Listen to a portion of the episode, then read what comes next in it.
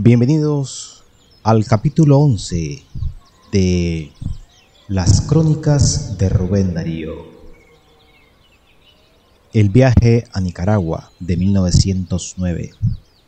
Capítulo 11. En momentos de corregir las pruebas de este libro, me llegaron las noticias de los últimos acontecimientos que han perturbado la paz de aquella república y producido la caída del presidente Zelaya.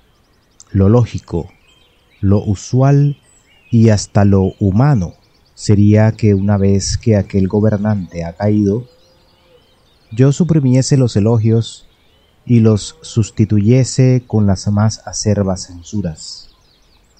Me permitiré la satisfacción de dejar intacto mi juicio.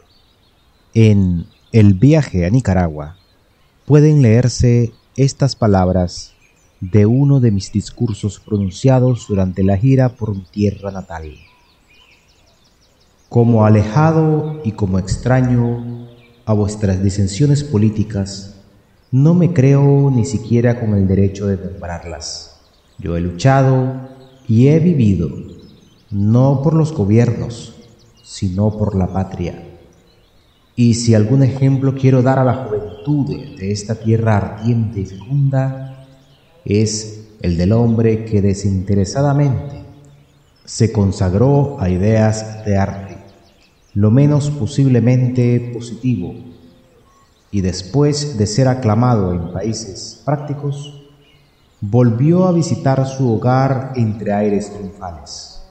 Y yo, que dije una vez que no podría cantar a un presidente de la República en el idioma en que cantaría a Jalagabal, me complazco en proclamar ahora la virtualidad de la obra del hombre que ha transformado la antigua Nicaragua, dándonos el orgullo de nuestra inmediata suficiencia y casi la seguridad de nuestro fuerte porvenir.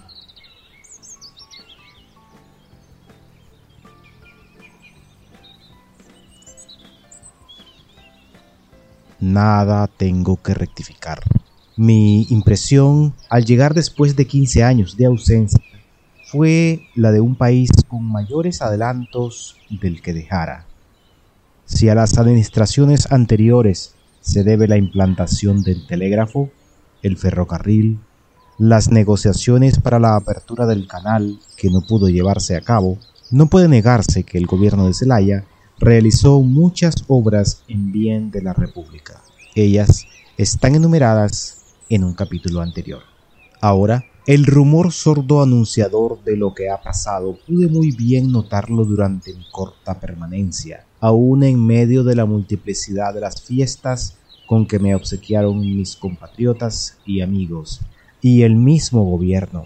Esos rumores que anunciaban la tempestad que después se desatara, y que aparentaban tener por causa la situación económica.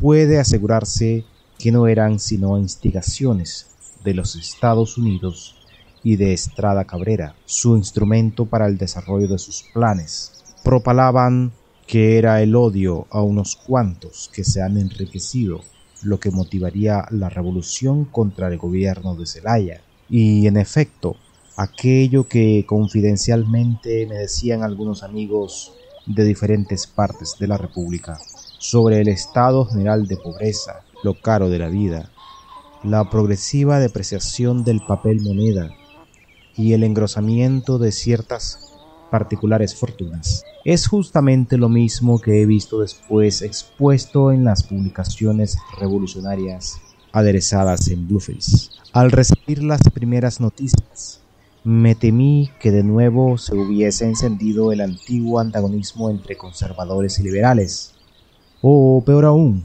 los odios entre la parte oriental y occidental del país, entre Granada y León.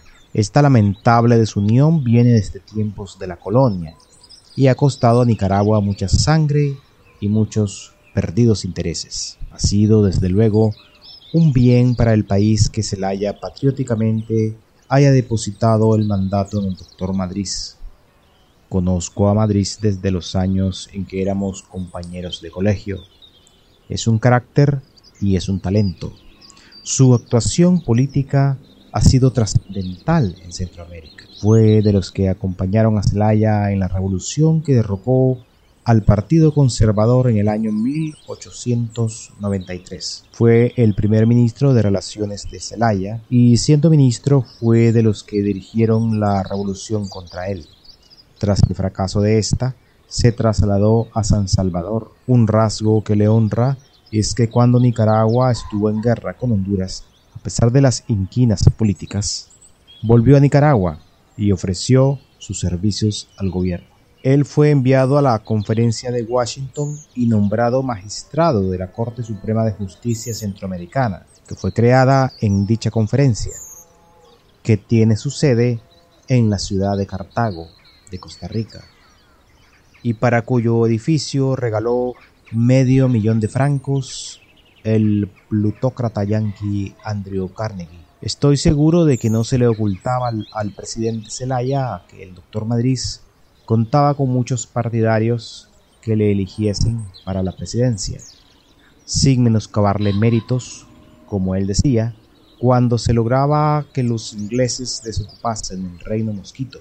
Antes de despedirme de vosotros, quiero hacer especial recomendación del valiente ministro doctor don José Madrid, que os acompaña en esta expedición va en nombre del gobierno a imponer nuestras leyes a los rebeldes. Lleva confianza en el éxito de su misión, porque cuenta con soldados como vosotros, que sabrán en el momento dado apoyar sus disposiciones.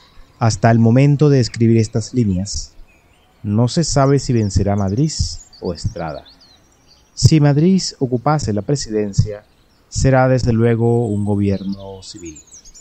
En cuanto a Estrada, es un militar joven y que se ha distinguido muchísimo en las filas del general Zelaya.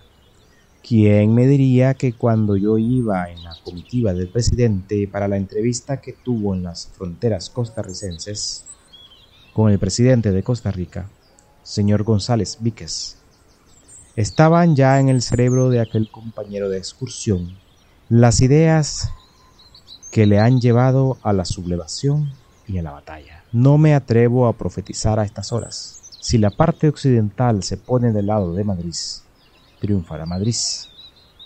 Pero ¿es que acaso Estrada, que es de Managua, capital de la República, no querrá evitar un choque entre las dos de antiguo antagonistas partes de su patria? Demasiadas son las rencillas Demasiados son los odios que han dividido al país desde hace tiempo, ya que no se ha podido hacer la unión de las cinco repúblicas centroamericanas. ¿No será posible realizar la concordia de un solo país? En cuanto a Doña Blanca de Celaya, que ha causado siempre la más grata impresión, diré que es belga de origen, que es muy bella y que ha hecho mucha caridad en Nicaragua. Ella me condecoró en un acto público con una medalla de oro.